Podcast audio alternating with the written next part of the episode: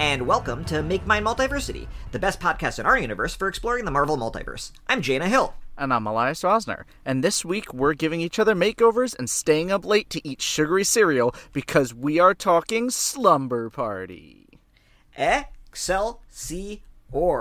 Yes, I am so excited. I forgot what month we were recording this multiple times and read the single issue that we're talking about today a bunch of times in the last couple months. uh, but I've, that's okay. I've read this issue a lot of times. It's a. I mean, who can say no to a good slumber party? Yeah, who could say no to a good slumber party? We are talking today about a single issue for our book club. The issue is New Mutants number 21, which I actually had a bear of time finding on Marvel Unlimited because, um, a demon bear, that is. Ha ha ha. Because, uh, Marvel kept on trying to give me. Yeah, Marvel Unlimited so bad, and every they kept on giving me every issue they've ever done called New Mutants number 21 from all these different volumes, except for the one I was looking for, of course. This is the one titled Slumber Party, which came out in July of 1984. And it was written by Chris Claremont, illustrated by Bill Sienkiewicz, colored by Glynis Wein, uh, lettered by Tom Orzechowski and Lois Buhalis, and edited by Ann Nocenti. And I don't normally, uh, I guess I commonly, editors don't get included in the credits block, but uh, it being Ann Nocenti, I wanted to talk about her for a minute today. Okay. I was wondering why why that was in the notes. I'm like, wow, we don't usually talk about the editors. Yeah, well, and we'll get there, but before we uh, we talk about the specifics of the issue, Elias, I wanted to know, did you get invited to a lot of slumber parties as a kid? Not re- so. Yes and no, because I didn't get invited to very many. But interestingly enough, I think when someone says slumber party, it's uh, slumber party versus sleepover has for some reason gendered connotations in my head.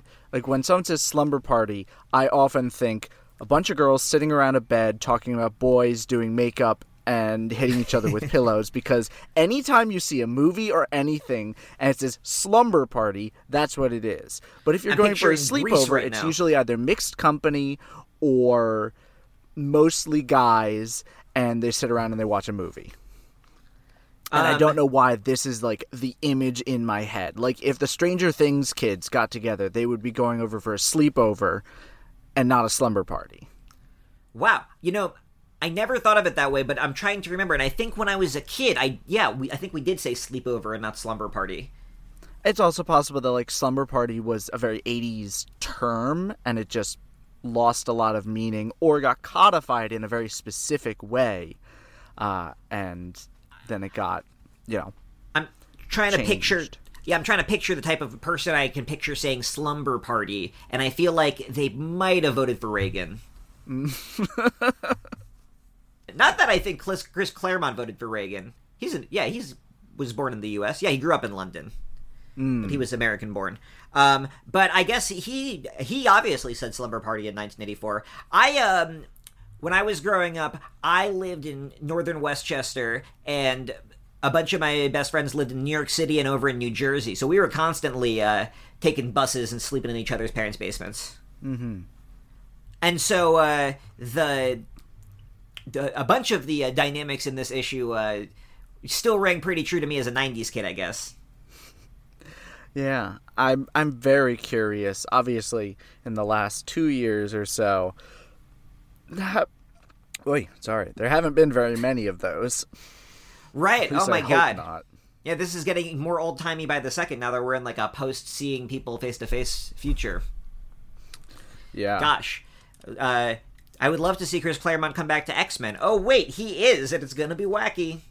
uh, yeah. I was gonna say when that news broke, is it gonna I- be good? Who knows? It's weird because he's writing about Gambit, and he, while he created Gambit, most of the characterization happened after he left. So is he going to do like a weird, like this is what I would have done if nobody got in my way, as he is wont to do sometimes? I guess we'll see. I love Chris Claremont. He's a sweetie. Um.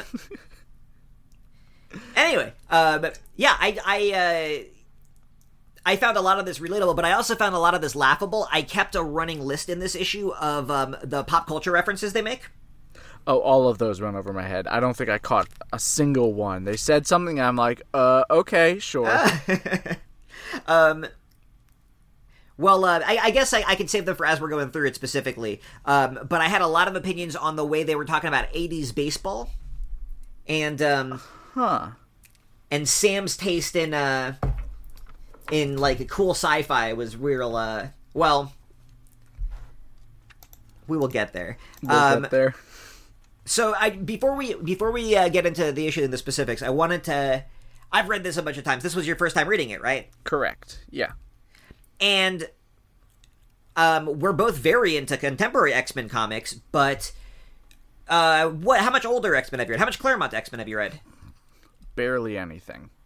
Like maybe I've read one or two issues as they come up, or like the when they do a special anniversary thing and they reprint it. I've read it, but nothing were... systemic and nothing, you know, in depth you uh not that Claremont wrote this one, uh, although he edited the original, but you read that like jam issue they did where every page was a different artist and they did Giant Size X Men number one. Yeah, yeah. I thought that, that, was pretty fun and cool. That was pretty fun. Um, I like it when they do those. Those are those are neat. Um, well, one of the things. So, if you get into comics history, Claremont's the guy who, um, if even if he's not the one who like uh, br- starts the Bronze Age, he's like the the signature Bronze Age comic writer. Mm-hmm. Right, and his style is, is like uh, the Bronze Age of like the mid '70s until at least the mid '80s, if not a little beyond. Mm-hmm. And that means like a lot of overwriting because that still hadn't left comics yet. Where like mm. when Stan Lee did it, it's like a lot of caption boxes uh, where he's like narrating the action that is also being shown in the uh, in the art. So Spider Man will be like, "My web missed. Uh, it went right over his head," and it's just like, I yeah, can't I, believe it. Yeah, and it's just like you could just say, "I can't believe it." We can see that your web missed or whatever his head because Steve Ditko drew it. He's a good artist. no, you can't. You can't trust that artist or you know the printing press. Yeah, but um, Claremont overwrites in a completely different way because Claremont overwrites like a like a dime novel. He has all this like really purple narration he um, does, and some of some of the panels you'll you'll just be like, "Wow, that is a hell of a lot of dialogue for one balloon." Yeah, and it reads more like oh, it, because there's so much more prose. It reads more like a novel sometimes. Yeah, um, for sure. And it's that reason why I often have trouble recommending these comics to people. How did it strike you? I mean, I went into it knowing not knowing how Claremont wrote, but like as I read it, I'm like, okay, I, I'm feeling I'm feeling the vibes of the era. I'm feeling it. Uh, yeah, you you told me before we went on the air that you're also reading. Um, uh, you started with the '80s Hellblazer stuff or the early '90s Hellblazer oh, yeah. stuff.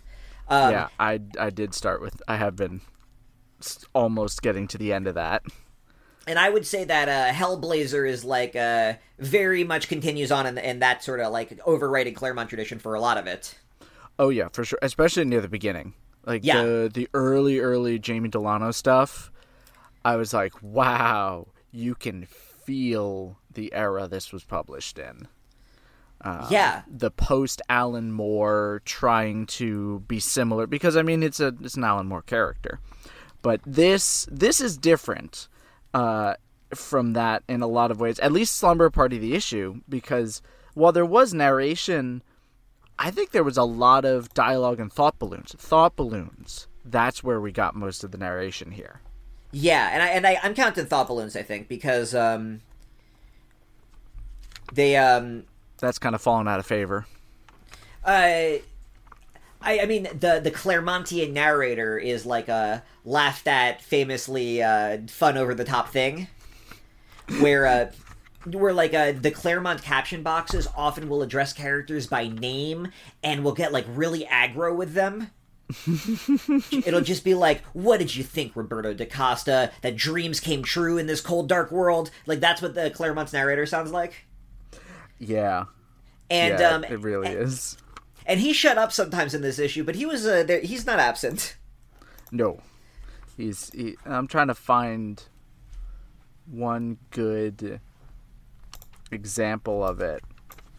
But I mean, the characters reprimand themselves a whole bunch of times. Yeah. Um, there which was a very fun. there. There's the overwrought part where Magneto is blocking the meteor. Oh my god, right. Oh my god, I forgot that was in this issue. I read this issue and I forgot Magneto just shows up and is like Yeah, I'm going to protect my home from this weird asteroid and then he's messed up. Anyway, we'll get to that later. We'll get to that later. Claremont uh very nicely overwrought but kind of fun. A lot of fun ah, I don't know. It was weird. It was weird reading this f- without having read anything around it because it worked really well. But I'm also like, who the hell are half of these characters? Well, so and we'll talk about that. But uh, one crazy thing is, yeah, there's a bunch of like random tertiary characters that nobody has ever heard of. Because if Yeah. we go top to bottom, I'm sure you've at least heard of all the New Mutants. But like their friends from down the street uh, play a pretty big role in this issue. Yeah, and I have. I'm just like, who are these? I couldn't keep them straight half the time. I'm like, who's this person? Who's this? Who hates who? Where I need the hot goss, but we're not getting the hot goss. Right, and the issue kind of conveys the feeling of hot goss better than like being included in the specifics of a of a yeah, hot goss. exactly. Um, we also need to talk at length about uh, Bill Sienkiewicz, who here is like obviously a revelation, right? Comics, there, no, there, no one had ever seen anything like this in comics before Sienkiewicz. Was this his first issue? No, so I checked. This isn't his first issue. I don't exactly remember which one was his very first issue. Um, but this is the this is where he starts.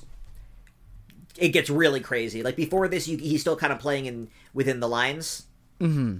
And this is where um, I mean, so like we got. So how do you describe a? How would you describe Sienkiewicz's art in this issue? I would describe it as messy's the wrong word. But it's scratchy. Yeah, it, it's like instead of trying to clean up panels and to make everything very clear, to make it easy to animate is kind of how I think about it. Like this would be a nightmare to to for animators, whereas a lot of older comics, you could theoretically see this as just like a a slightly less shiny storyboard for an animation cell this is taking advantage of it being comics, even though I don't think they're, you know, equivalents in the same way. But you can see that, like, you can see the lines, essentially. Uh, and that's part of the aesthetic and that's part of the point. It's like, it's not clean, it, it is kind of chaotic. It's, Sometimes it's very scratchy. Um, What's really interesting to me about Sienkiewicz the panel is, borders are purposefully drawn with extra lines and overlapping and, and they're not clean and neat they're on an angle um, and sometimes it's just like he freehand took a took a brush and went boop boop boop boop and didn't even care about what it actually was yeah, supposed eyes to look like. closed.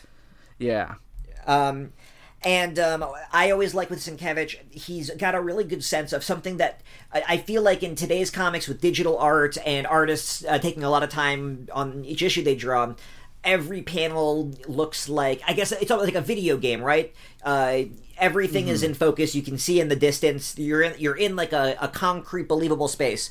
But Sienkiewicz does this thing where he draws like in silhouettes a lot of time, and backgrounds will just be these abstract, colorful blobs that like suggest emotion or uh, or movement or whatever. Like he just has like these blobs that are vibes. Sometimes they look like stars. Sometimes they look like windows. Uh, he has a great panel where it's a black silhouette and there's a bunch of white eyes in it, and it's it's great. It's very little artwork, but it's really effective.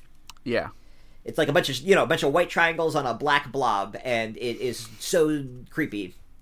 Um, oh yeah But then he will have extremely detailed pa- uh, pages with like photorealistic faces, or like these really like um, horrifying contorted faces that look like uh, uh, you know like a Van Gogh almost. Um, and he like really will like paint them and but as a storyteller he knows where to put the emphasis like when it's a detailed panel it's because there's an important story beat happening in that panel or like a picasso where It's very impressionistic. Yeah, but um but he uses the like sparse silhouette style a lot of the time and then every couple of panels he'll hit you with a crazy one and, and that's the the story beat on that page. Yeah. Um we also got to talk about uh, and again I'm really interested as someone who's going through Hellblazer this is a perfect question. Uh Glynis Wein does the colors here. And these this is 84, so we're not into 90s yet, but these colors are like the beginning of it, right? Yeah, you you can start to see the I guess it's it's darker, it's more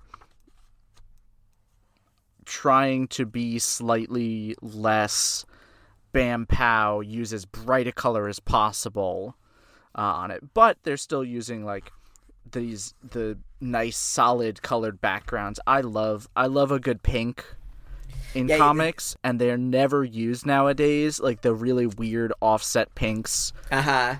I Yeah, that, love that, those. that 90s pink the, and the pink blue yellow thing that they're always doing. yeah. And I the 80s 90s thing the signature thing to me is when you s there's like a really detailed panel of people but the people are not colored like their skin and their clothes and their hair are all the same color like they're bathed in a dark blue light or something. Mhm. That's like such a 90s thing. It's, so uh, Glynis Wein's colors definitely contribute to my like big thesis on this, and I also think that the uh, the lettering in this book is incredible. Such fun sound effects, and um, different fonts for different uh, accents.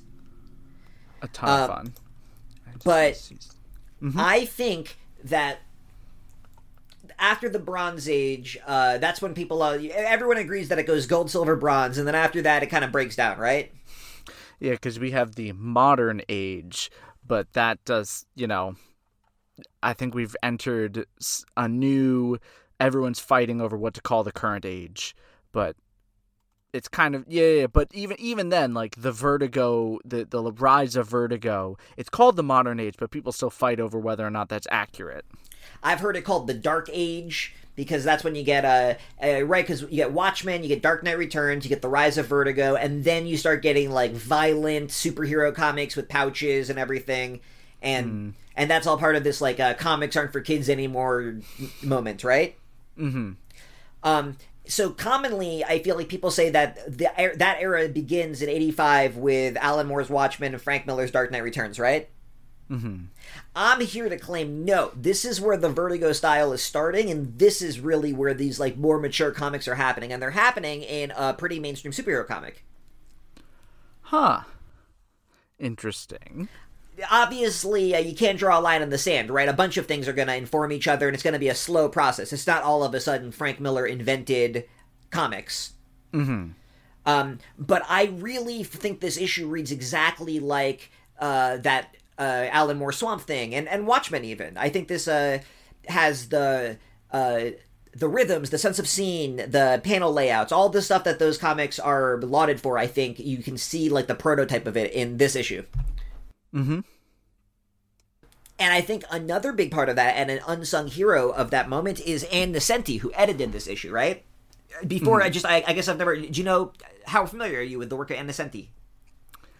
I am more familiar with the name than the work. I know I know she I believe was was a longtime Vertigo editor.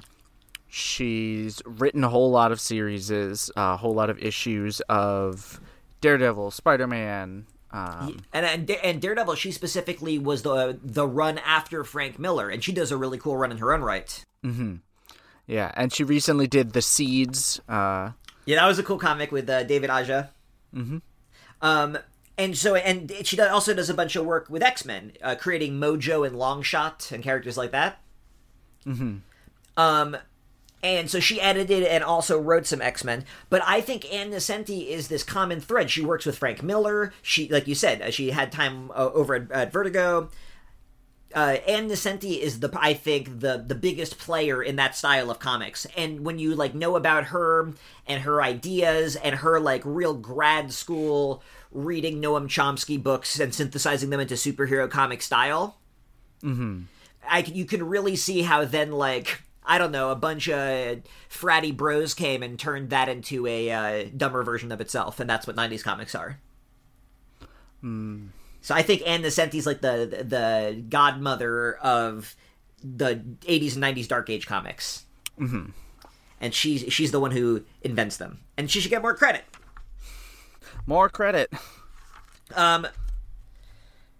Anyway, I also just wanted to, I was curious to asking you of like so that's a lot of like background on like uh, the making of the issue, but like as a modern X Men writer, how did was there anything that like uh, surprised you, or were you uh, you were like, oh, that's where that's from, or something, um, in the Krakoa era? Not really. The New Mutants have always been kind of a weird, weird in in relation to my knowledge of who they are and where they fit and all of that. Um, because I think we've touched on, and we've talked about how you know when we saw Warlock again in the was it Nova? Or was it It was uh, in the Annihilation Conquest story. I think it was Nova. yeah one of those. And we so we kind of I kind of no we got this backstory and you were like oh Nova Warlock was re- introducing New Mutants. Um and we've got Dani here and uh Illyana I didn't know that uh, Lockheed was part of this for a while. Uh, Yeah. Rain is there. Rain plays a pretty big role. Rain's kind of the almost the star to me of this little story. Yeah, it's real. It, what surprised me actually was that Rain was so timid. Yeah, that's that's really okay. Yeah, so you're seeing her in the modern a- era after she's like overcome a lot of this. This is her as a kid. Yeah, exactly. Um, and then we got uh, Hickman's favorites, Cannonball and Sunspot. Again, and you're seeing them as like little teenagers, right? Yeah.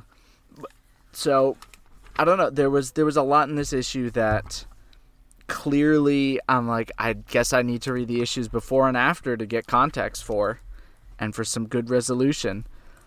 Pro- Professor Xavier uh, does not have his hover chair. He doesn't get that for another ten years. Yeah, Yeah, but he's just up and walking around. oh, that's right. That always uh, startles people.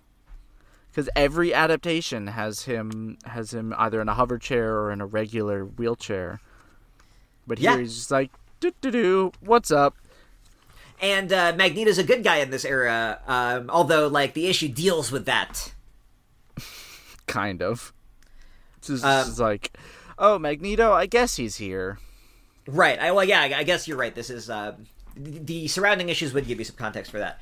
Um, yeah, this is definitely an episode in a soap opera, even though it's like an episode and something ha- there's a, a story within it. Yeah, exactly. Um, this is a something something big's coming, but for now, we're just gonna have this slumber party go horribly awry because nothing good can happen in an X Men comic. It's not allowed. No. Nothing can go to as planned. Yeah, that's a if you whatever your the X Men version of everything is when like a disaster and a supervillain shows up. Yeah. I think what actually surprised me the most about the issue was that at this at time the new mutants were being kept a secret from everyone, including the other X-Men. Uh, yeah, that's Why? th- a whole bunch of Michigas.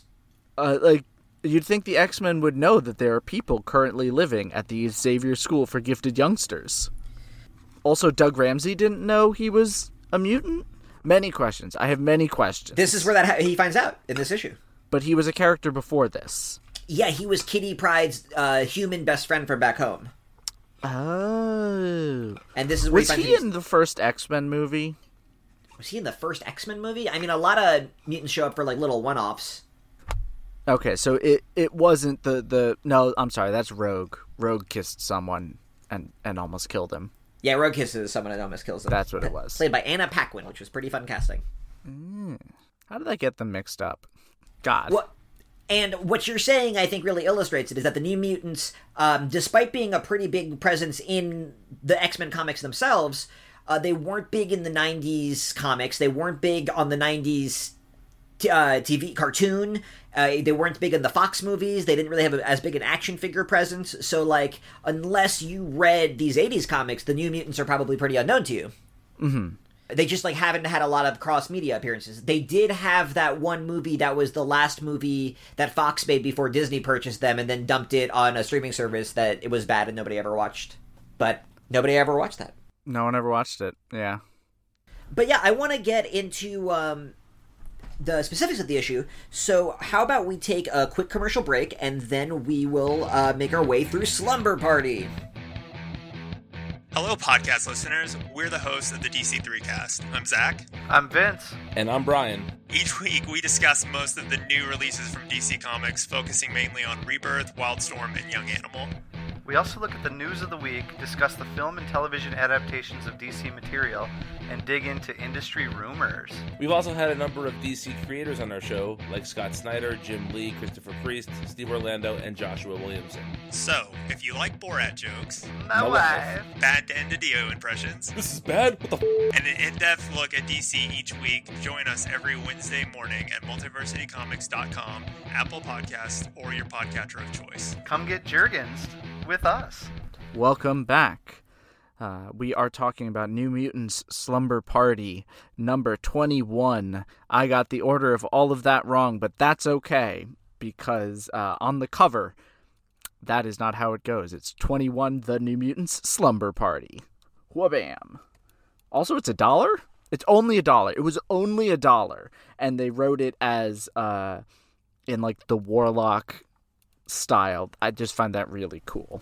Right. Was. This is when uh, in the era when Marvel had those awesome little what do you call the boxes on the top left? There's a name for those.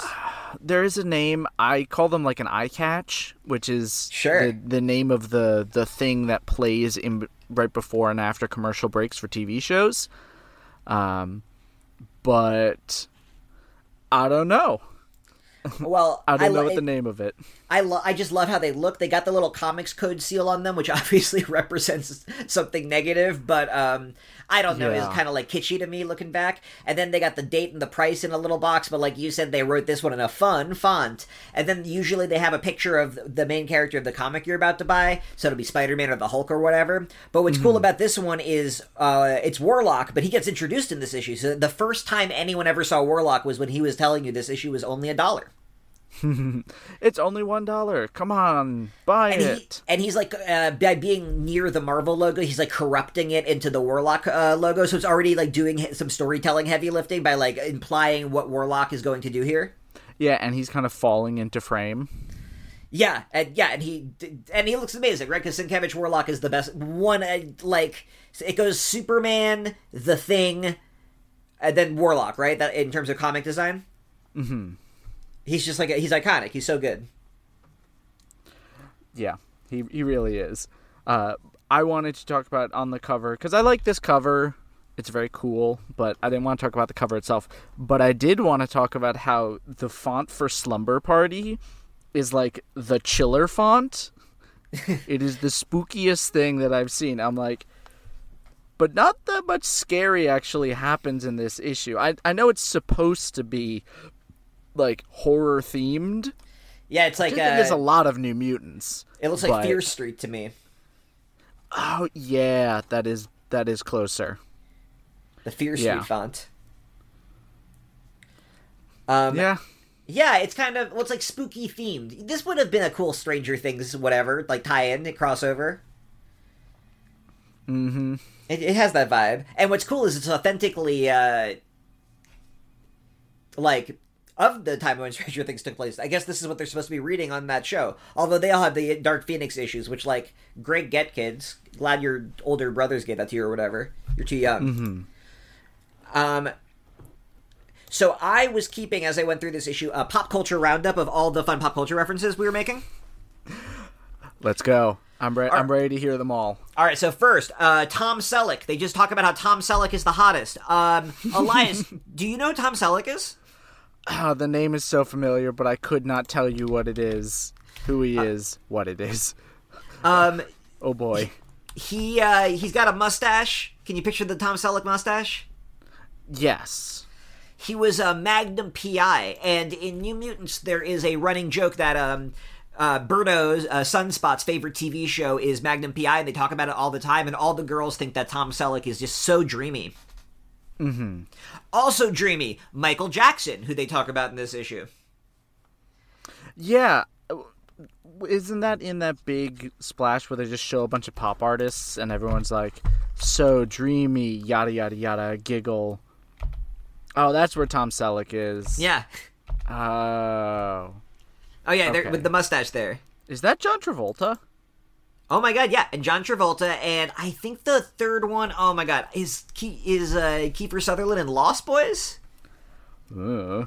Is that the right year? I don't know. That's what he looks like to me. But uh, Tom Selleck gets called out, and I also just I love this panel right with um, everybody. It's just like a group shot of everybody's head, and then they're covered by the celebrities that they're like dreaming about. Mm-hmm.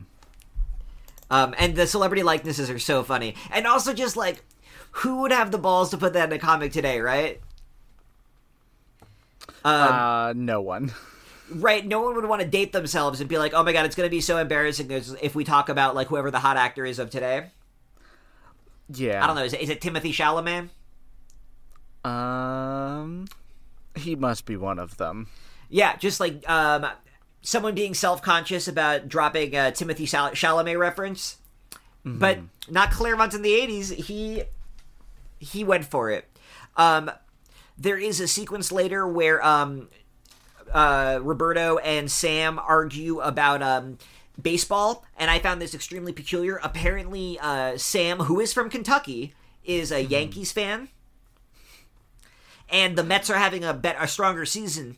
Um, I think we're in the the era of the miracle Mets. If uh, editor in chief uh, Brian was here, he'd yell at me for not remembering the year, but it's around this time.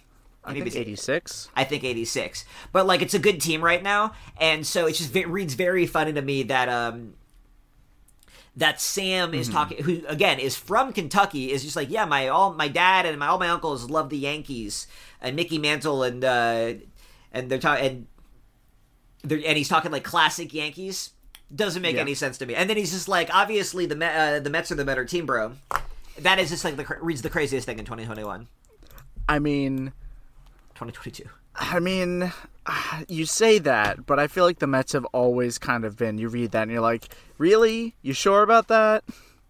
um Uh, but yes, it was 86. I looked it up. thank you yeah 86 Uh, sounds right Well, uh, the the Miracle Mets 69 was the first one. Oh, I remember my dad talking about the Miracle Mets of '86 a lot as a kid, so that, that's my Probably. association. Um. Anyway, then there's a part later where Sam talks about being really into sci-fi. Did is this something you knew about Sam? No, I didn't.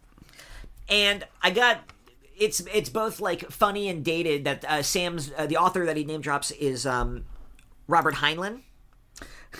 Yeah. Yeah, yeah, Um, yeah. And Door into Shadow. Yeah, Door to Shadow. But what I like about it is clearly Claremont is likes uh, that sort of sci-fi, and he just like gave that as, as one of Sam's traits. Mm-hmm. And it's very specific, and it makes him. It's like a very likable, believable, relatable character trait. It is That's- nice. It, it it makes him feel more like a person, uh, and and the whole situation. It feels more like, you know, this is just the world they live in instead of everything being this big, you know, everything falling apart all the time type deal. Yeah, making it take place in like the Marvel world, which is supposed to be our world in a way. Mm-hmm. The world Uh, outside your window. Uh, last two, last two. Uh, there's a, a reference to the comic ElfQuest. Which uh, was I found that really. I'm like, wait, ElfQuest, the comic? Yeah, How it was long? Like How a- long has it been? Uh, I mean, when did ElfQuest start? But uh, a long time. But It's- yeah, it's a long, long running one. seventy-eight Wow. started. It started. And Marvel origi- uh, or not originally, but Marvel published it uh, right after this time. And then DC and now Dark Horse has it. Um. Yeah, I figured as a com- as a comics fan, you caught the ElfQuest reference. I did. I did catch that one. But but that's cool. That's like a cult comic, right? That's like a a comic guy uh, calling out other cool comics. Kind like of, yeah. ha- like Especially how in in that the era. like uh that part of Wicked and Divine where you see a flashback and uh Cameron is reading Shutter. Yeah. um, yeah. And then the last one is a really obvious reference because it's something that often gets referenced, but I just want to point out that they reference Close Encounters of the Third Kind and that just came out. No way. What year did Close Encounters come out? I think it was 84. Uh, 77. All right. it just came out a couple years ago. Okay, a couple years ago. This is take place in '84. All right, this came out almost ten years ago, but um, Okay, you got. I was like, no way. but just like um that, it would have been like a like a fresh reference. It's not like a it's it's not the the bedrock that it is now. Kurt, yeah, yeah. And the and I guess how many people have seen it because how often does it come back to theaters? Right, right, exactly. Yeah. So just all all sorts of crazy pop culture references, but I love Claremont pop culture references. Um, I'm guessing he does it a lot. he does it a lot and also what's fun is a lot of the times he'll like so th- he obviously went to see alien when it was out in theaters immediately came home and on his typewriter wrote the brood and then that was where that came from. And when the x-men encounter the brood they're like oh it's just like in that movie alien. So he calls out that he's ripping them off and then he just like proceeds and does an x-men fights the alien thing. But it's legally distinct. Right, but and, and not no shade. That's like his guiding star, and it's cool. Just every so often, he will just be like, "What if the X Men did this movie? What if the X Men did um, uh, Stephen Peel?" Yeah, but he has enough. He has enough of a uh, a good the good writer in him that he'd be like, okay, I'm gonna take this idea and transform it instead of just going, here's a xenomorph, have fun. It's just kind of like you're looking at it in a funhouse mirror. Yeah, yeah, yeah, and, and you know, and he makes up his own mythology like he would have done it. He just puts on his own fanfic, and that's a great vibe. I love it. Um, this issue is uh, like a little bit more original feeling to me and specific. It um, it starts off with that spooky vibe like you were seeing on the cover, right? Yeah, it's a whole bunch of people walking up. They're all saying kind of like either nasty things, like you're just getting snippets of conversation, and people are, you know, they're talking about the the kids at Professor Xavier's School for Gifted Youngsters. They know nothing about its reputation other than you know, fancy private school. Gonna slag them off a little bit. Uh, but I really like how it's kind of creepy. But you're reading this this talk, and you're like, I could see myself just kind of walking through the woods with a bunch of my my friends to hear, and it's scary. But I'm having this like, uh, I don't even know what small talk, uh, to, to you know, both keep every keep the scary away, but also to just kind of like that's what you're doing with your friends as you walk. It's more uh, grumbly than menacing. Yes. Yes. Some fantastic sound effects on this page. The, oh my god, the the- knocks. yeah, the white uh, panel with the uh, silhouette knock knock knock. mm-hmm. It's just like immediately like uh, if I you know in '84 this would have been flabbergasting. Yeah, and then the creek kind of growing and shrinking. And it's that disgusting hot pink that we love so much. Oh, I love that hot pink. It's so good. And It's so right, good. every Vertigo uh, comic started with a page like this, right? Creepy silhouettes walking through a dark place, knock on a door, creak as it opens, face half showing through the crack. Yep. And then you turn the page and double page spread of just fun because you you have arrived at the party with these other people. You didn't know what it was, and now your world has expanded. There are all these faces that you know are talking and and things are happening. It's a surprisingly like this page. Th- there are a lot of splash pages that go on in modern comics. Like splash pages are or two page spreads. They're often overused if there's something like this where it's one mm-hmm. image. But this feels like it needed to be this one big image. But then it also tells like four or five different stories within it. Right, it's like this huge tableau, and um, it's this w- snapshot of a moment at the at the slumber party. There's a pillow fight happening. Somebody spilling popcorn. Some girls are reading magazines and gossiping.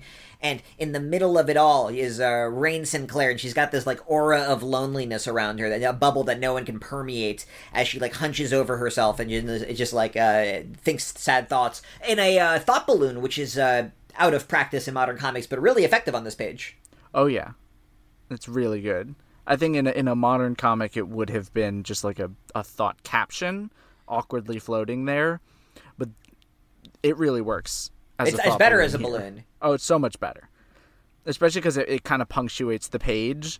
She's like, "This is not the place for me," and then it opens up into even more wildness on the second half of the page. Um, now, did you notice that? So the uh, the first thing you see is someone shouting more food, but then the second thing, uh, the second speech bubble, you see it.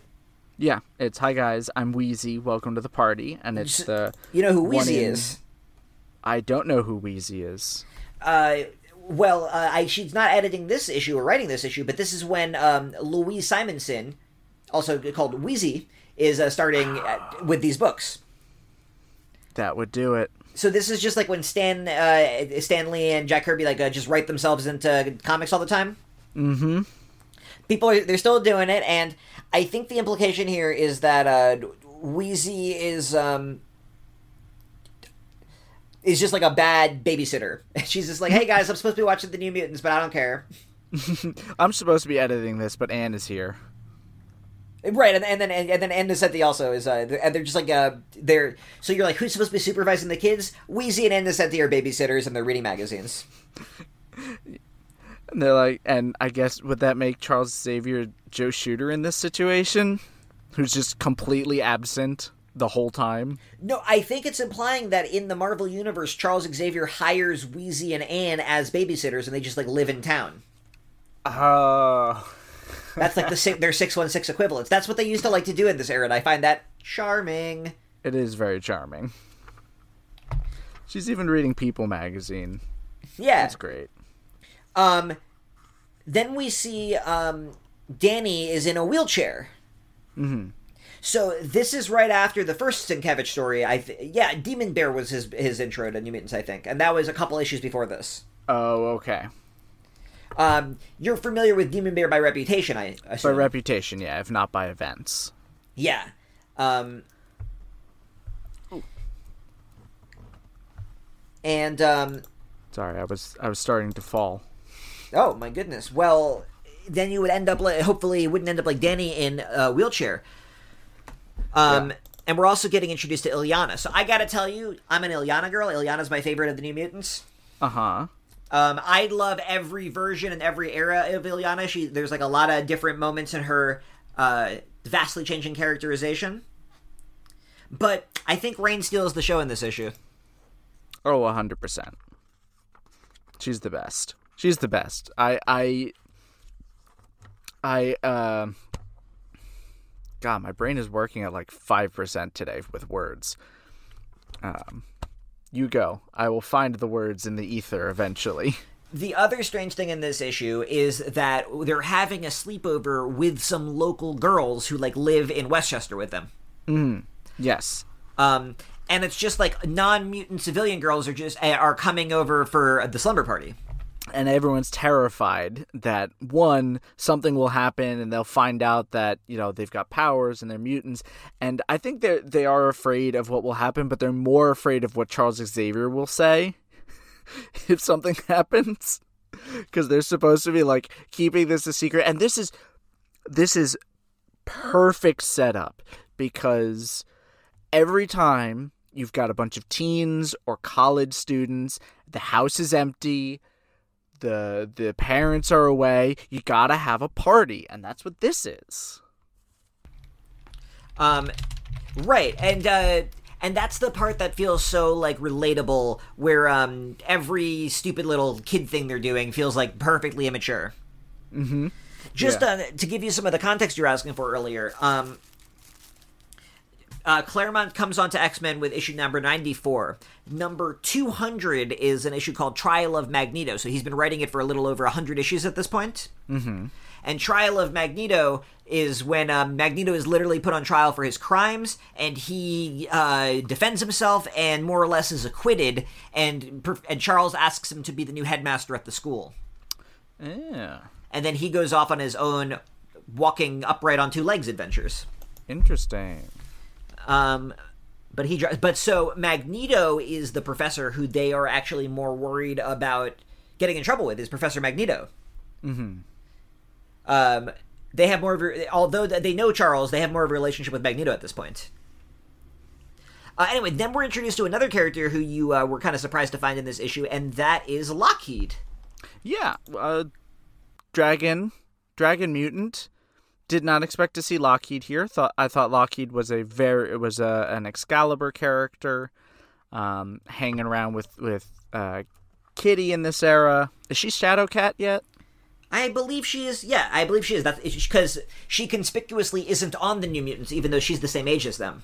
Yeah, They're all like thirteen to sixteen.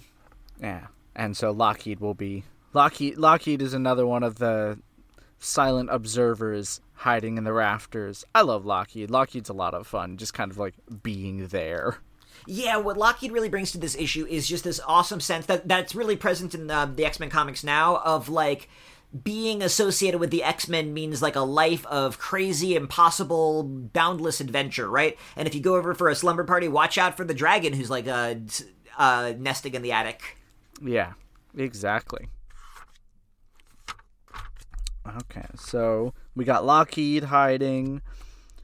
Illyana. I I'll be honest, I had trouble identifying who is who because there are so many just mundane faces that I've not gotten used to. So I know all of th- I, I, I, I can pick out most of the new mutants.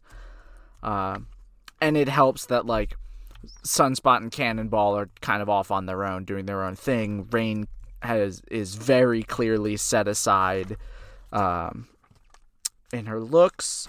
Uh, Dani comes bursting in, making a very obvious entrance. But all the like the other girls, I, I could not, I did not uh, notice Illyana because I'm so used to ha- her having much shorter hair, Yeah. uh, and also being in in her stabby uniform. Yeah, the the bangs and the headband are supposed to be the uh, Yeah, uh, her char- signature characteristics. yeah.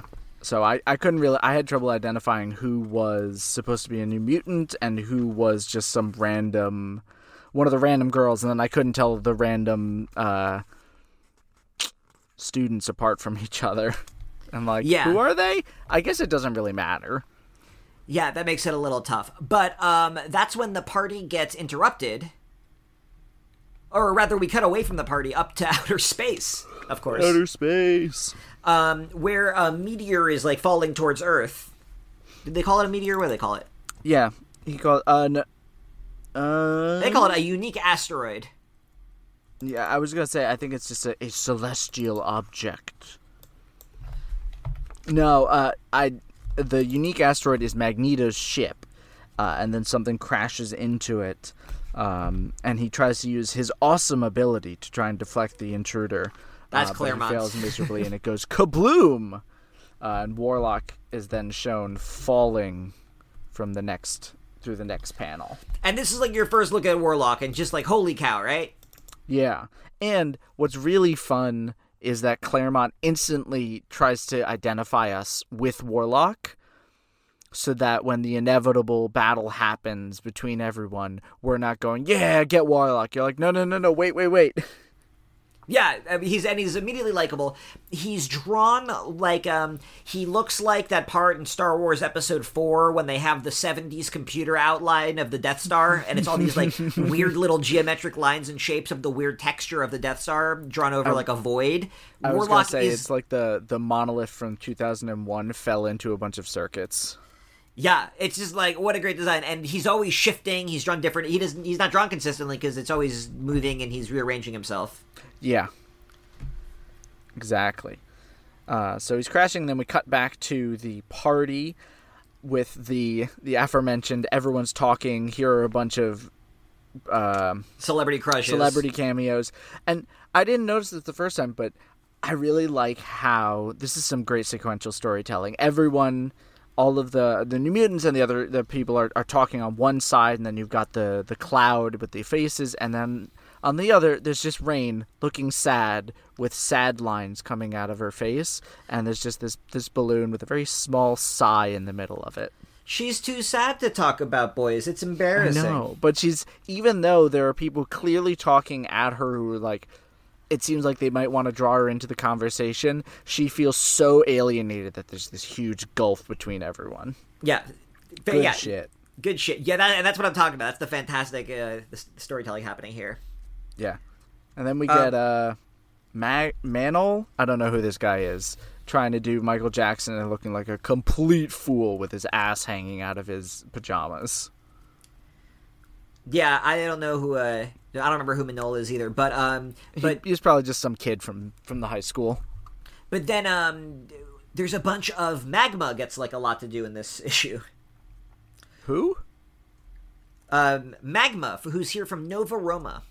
Who who is that? She is the blonde one who is wearing the like fancy toga.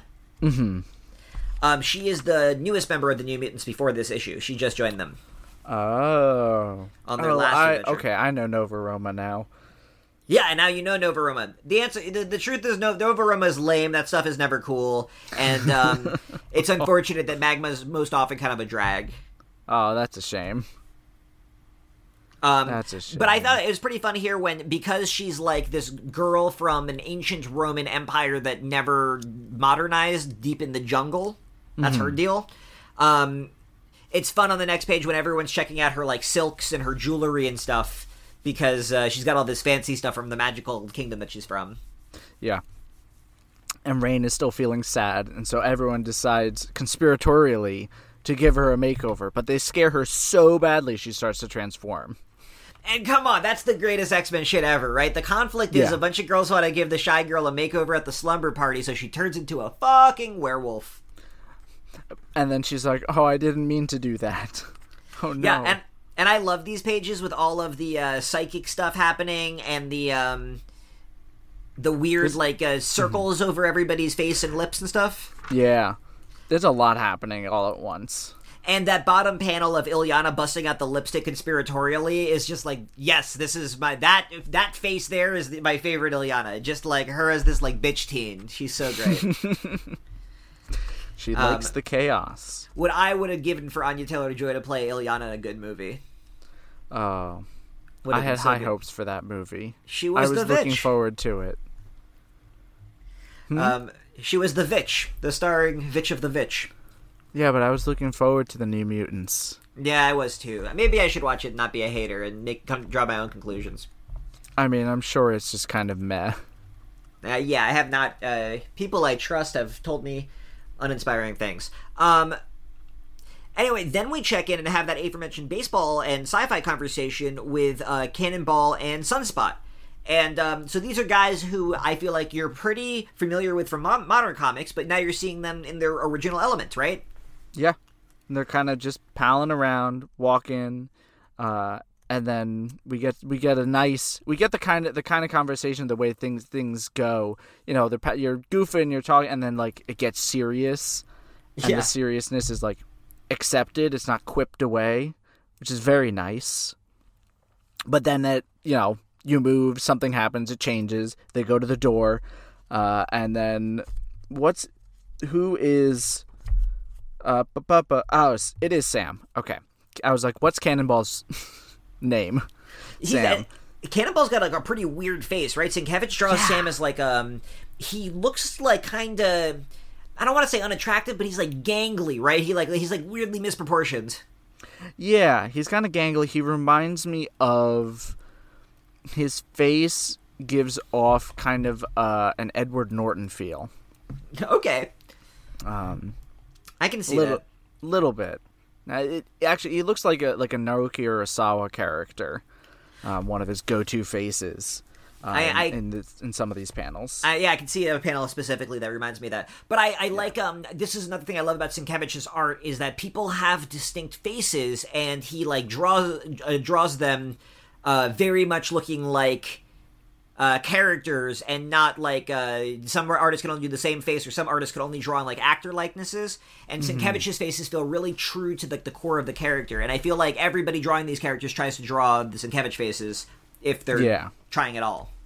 Yeah, even if they don't look like you're like this face definitely looks different panel to panel, you can still tell it's the same person. There's like there's there are those through lines. Well, a lot of people will draw Cannonball now as like a square-jawed, heroic-looking blonde guy. Hmm. But like, he's not. He's this gangly-looking weirdo. Yeah, exactly. I, I really like this this page where he opens the door and he basically insults Rahne to her face, and Rahne is like, "Oh, okay, punches him in the gut after transforming into a werewolf, runs away, and or doesn't run away, but then uh, her and Illyana are kind of answering the door, and they slam it, and he's on the ground, and it just says "slam," and it's like Yeah. the slam is pushing down on him. Good Such- stuff. Yeah, gr- good stuff. Great lettering, and um, and what a fun misunderstanding that lets you uh, like everybody. Where Sam literally doesn't recognize uh, Rahne at first because he's never seen her like fancied up before and wearing nice clothes. And so he's kind of taken aback, and he accidentally uh, talks about how surprised he is, and just like, ah, Sam, you doofus, you were trying to, you were trying to be nice, but you came off like a jerk because you're a teen boy. Yep. And, and then, and then Rahne turns into a werewolf and punches him. He gets werewolf punched. He gets werewolf punched, and then they talk to some spirits. I don't know They're why play- they were doing this. But they're playing I with guess the it's Ouija board. another. That's a slumber party thing. Yeah, but you never mess with the Ouija board. I mean, they even lampoon this later. They're like, "We know spirits and demons are real. Why are we messing with this?" Well, that's my read on this was that Illyana is like, uh, like let's play with demons, and then later everyone is like, wait, demons are real, and Illyana's like, yep. Because Illyana's the one who uh, is focused on for the whole um, seance scene. Oh, Like that's she, true. She's leading it, so I think this was her idea. She's like, "Let's play seance," and everyone's like, "Yeah, Ouija board," and they're like, "Wait, aren't you like a real demon sorceress?" And Illyana's like, "Wink." And she's also wearing uh, Lockheed on her head, and the other the human girls think it's like a funny stuffed animal. Same hat. Yeah, but very, uh, very another like menacing Illyana is a demon child thing that I love. Yeah. Yeah, yeah, yeah. Sam Sam's expression, "Holy cats." Classic. Yeah, I don't Let know if Sam that's 80s swear. appropriate, no way. I love, uh, I love cheesy '80s fake swearing. Yeah. And then we get this gorgeous page of Sam diving underwater to, to pull up what we know is Warlock, but he doesn't, out of the water. I really like the way the action flows on this page. Yeah, because he's jumping Such on good the stuff. In the top panel. He's jumping from left to right, and then it makes like a perfect crescent as he dives into the water and goes right to left. And then the last panel is cutting in, is changing the, camera angle, even though Sam's going in the same direction, but it now looks like he's going the other way. Yeah. So it, it and um and the word balloons follow the flow of that. So you get ping pong like a like pong from left to right to left. I wish more modern comics had this kind of good flow. I mean, a lot of them do, but like you you read this page and it's like it's effortless. And sometimes you'll be reading a page and you're like, I have no idea how I'm supposed to read this. Or you'll read and you'll be like, oh, I was supposed to go this way, Well, but there's so nothing indicated. the the motion doesn't stay within the panel, so the splash of him getting into the water in the first panel uh, then translates into the ripples as he's going under. Yeah. And there's uh, there's two different images of the, the the rock that he's trying to take out of the water, and in one of them. Um, it looks like it's falling on him in the panel below, and that you understand that's not literal, but so it takes on like the symbolic weight of you understand how heavy this is, and like it's weighing on him. Like it, it increases, it subtly increases your feeling of danger. Yeah. Um, yeah, totally well spotted. Um, and then the next page is like one of those lower key ones with a lot of silhouettes. Sunspot's powers lend themselves to him being silhouettes. Also, Sunspot and Cannonball are totally just skinny dipping together, and um, I'm sure they're just like guy pals doing guy things or whatever. Well, no, only one of them skinny dipped. The other the other one was like, I don't want to get in. It's too cold. Right, so he just stripped to his underwear and sat on the shore watching his skinny dipping friend. He likes Oh, to yeah. watch. no, he he didn't strip down at first. He stripped down only afterwards. Uh, You can see him in full clothing sitting in the tree. He's still wearing his jeans because they're blue. Oh, you're right. He's still wearing his jeans, but then two pages later, he's in his undies. Yeah, I don't. So- I guess maybe he took it off to dive in after him. I think so, but just like all the same, I, something about this uh, seems uh, subtextual, Mr. Claremont. And then Warlock wakes up, and it is kind of terrifying, but also really cool. Well, his like screaming mouth and the way his word balloons are like uh, squiggling all around. Mm-hmm. Um, yeah, it looks like someone being tortured. It's great. I love it. Yeah, and of course, yeah, I, I could sing about the good Warlock design, and then we uh, learn about Warlock's powers a little bit.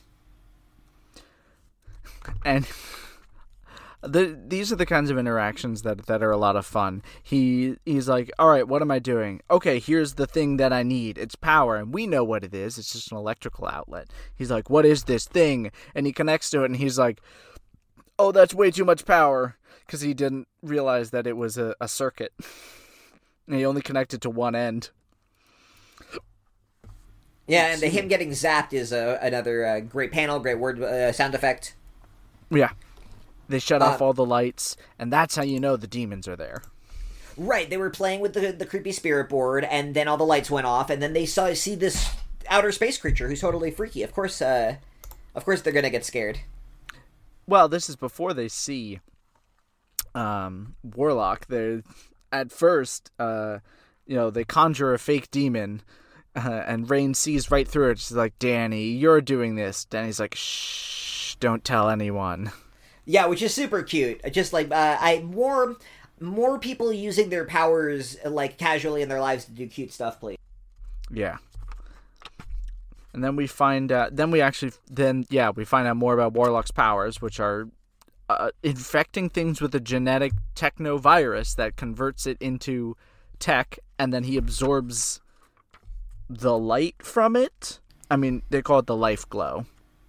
Yeah, um, we have encountered this in um, when we met Warlock in Annihilation Conquest, and um, this is a pretty big part of the Krakoa era. Is uh, the techno-organic virus, but this is its first appearance. I didn't know that. That's cool. Uh, It's such a s- clever way of introducing it, but it's very low key. It's like, here's the thing. They don't make a big deal of it, but you know it's important. Well, I don't. I don't think they knew it was important. I don't get that impression. I feel like they thought it was a cool ability that Warlock's people might have. Well, it's then- important to War. I meant for like this issue. It's Yeah, it's important very- to Warlock and but it, it it becomes like a such a huge component of like the mythos of X Men. But um, now it's just like a cool power. It's a superpower of this new cool character. and then there's a lot of fighting, a lot of back and forth. I specifically like they explain Illyana's powers, her stepping discs, um, and her sorcery, and she summons her soul sword. But then she, I love, uh, she summons a real demon from Limbo. Yeah, and then the demon kind of just gets taken out like a chump. Yeah. And the demon gets, but um, but just like holy crap, I love. And Illyana's pajamas turn into armor, and just she's so cool. She's so, like the Illyana is probably the coolest X Man who's never been, and like the one who's appeared in the most issues, who's never been in like a major popular multimedia thing. Huh. Yeah, I guess that's true. She's gonna be in the new video game in that uh, Midnight Suns game. I guess we'll see if it's any good. Yeah, I'm optimistic. Um, anyway, love to see Illyana winning. Um, I don't have much to say about most of the most of the fight. It's just it's good fight. oh, it's, it's it's it's great fight, and uh, a, a thing I always complain about with modern comics and superhero comics specifically is um. A lot of like uh, Bendis will put an action beat in because he feels obligated to, but this action beat has so much personality, and everyone is trying different things, and it backfires, and there's cause and effect. It's just like uh it's such a well. The scene is written to be a bunch of interesting visuals which tell a great story. yeah, yeah, yeah. Uh, where do you want to ju- uh, jump back in? Because then um, I was Bobby- gonna say I think jumping back in when Warlock first encounters Dani after she tried to wander over and kind of kind of fell on her ass because she probably shouldn't be standing yet. Right, right, because she's still so injured from Demon Bear. Yeah. Uh, and she she kind of pings into his mind, brings up a pho- uh, an image of his father, uh, and freaks him out, and he he goes fleeing. That's it's just such good stuff. So so much just here hand, handing it to us on a platter being like did did you want more fun enjoy have more daddy issues In terms of uh, setting up the inevitable, uh, well, in terms of setting of- up the inevitable conclusion, but also, you know, these characters seem to have a lot of. Most characters in superhero comics have a lot of baggage. Right, and X Men especially. Oh yeah, Um, I do want to just briefly call attention to um, Magma uses her full powers at one point, and um, really cool look. Bill Sienkiewicz draws an awesome Magma. She's yellow, just covered in red Jackson Pollock squiggles. Yeah. Um, and That's it's sweet. magma. Yeah. Okay. I was wondering. I didn't even blink. I'm like, oh, there's another new mutant. didn't even connect the two when you were talking about it earlier.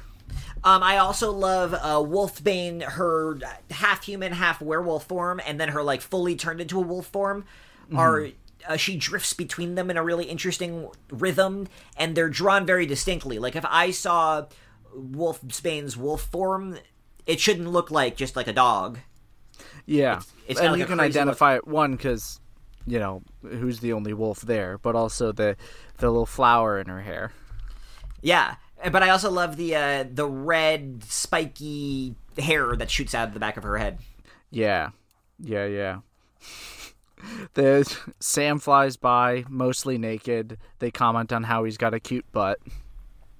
Yeah, and uh, I like uh, it. Um, I don't want to like claim that this fixes sexism or anything, but uh, I like that the uh, since the issue is mostly about the girls, uh, they have the most agency when the girls and the boys finally collide. Yeah, yeah. The the boys don't really do all that much. they they kind of are just flying around. They get to lift the heavy rocks. That's their job. Um, and then I guess uh, after they chase off uh, Warlock, um, the big thing that happens is um, Doug arrives. Doug Ramsey. They call they call him in specifically because they need someone to talk to Warlock, and this is the start of a long, long friendship? Question mark. Uh, friendship to say the least. Uh, they are self friends. Yeah, but Self- like I don't know what, what happens right after this. Yeah, this is the beginning. I mean, they try to. Uh, Doug tries to understand Warlock, and um, they reach such a deep understanding it like transcends language and any other uh, common words I could think of to describe relationships. It's like a crazy relationship. They're they're like soulmates in an insanely deep way.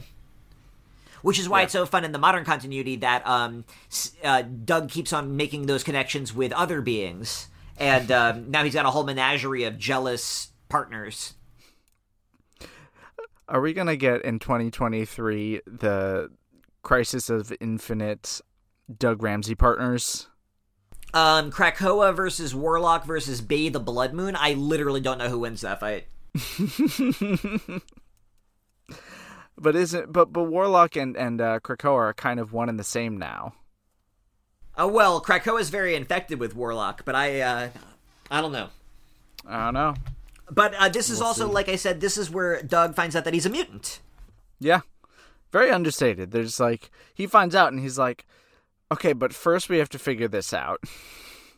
Yeah, he's very uh, focused on the, uh, the the mission at hand, the task. Mm-hmm. Um, but yeah, uh, Doug is going to be Cipher, and he's got the mutant power to understand any language. And he So- makes this, and he makes this like deep and abiding uh, connection with Warlock.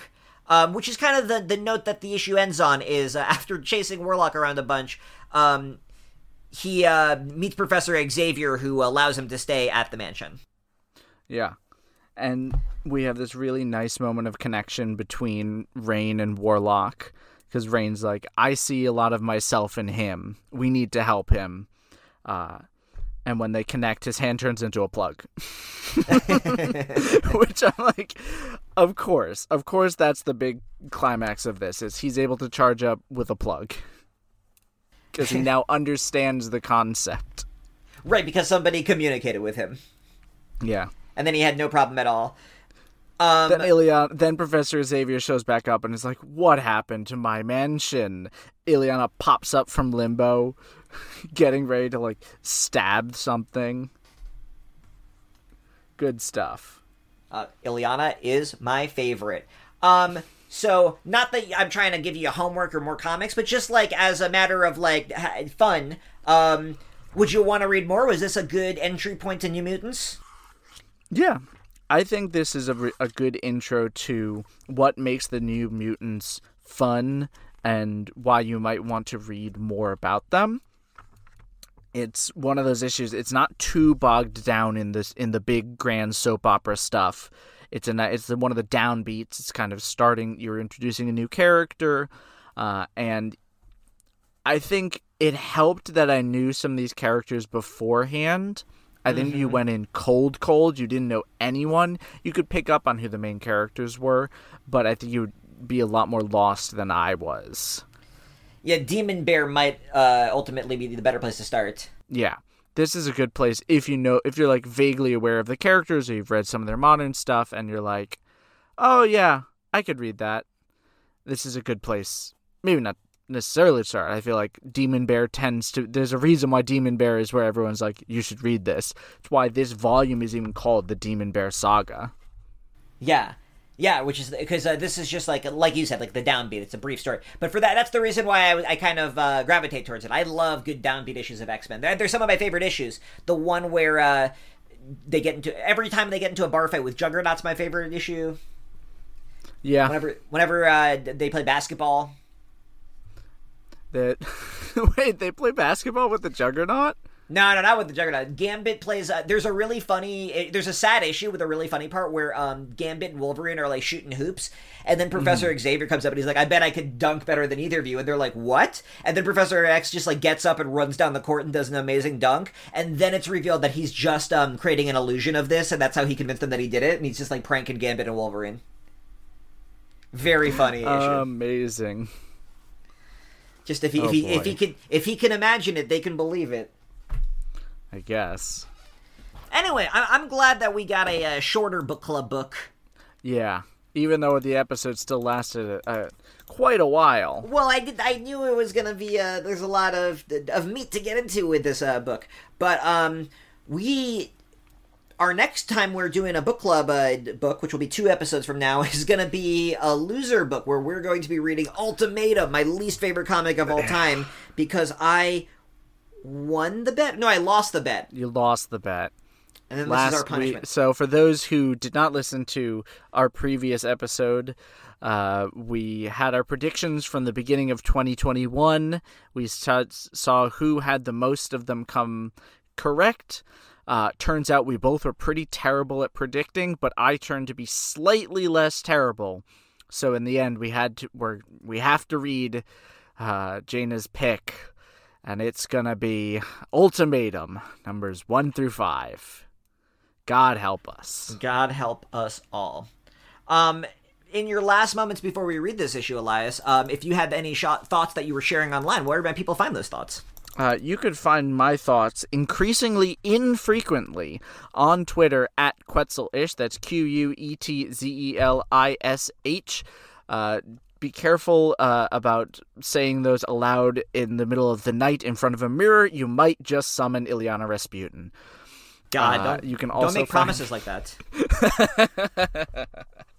you can also find me writing at multiversitycomics.com. Uh, I, I, I don't think I have anything regular other than the Webcomics Weekly for a good while now that Riverdale has finished its absolutely fucking bonkers five episode event in December. Oh my goodness. So, yeah, go read those. They were a lot of fun sometimes. uh, but where the, can they find you on the larger interwebs? Uh, you can find me on Twitter still at rambling underscore moose. That's still where I'm at. I'm still rambling. I'm still associated with mooses. I haven't broken those bonds. I also publish on multiversitycomics.com where I write a lot about the X Men. I really like the X Men. Um, unlike a lot of other queer people, I guess. Um, this makes me unique. Um, and you should go read about that stuff. And um, next time we will be doing something fun, a little bit different. And after that, we will be tormenting ourselves with Ultimatum. And God. we hope to see you there. We hope to see you there. Excelsior.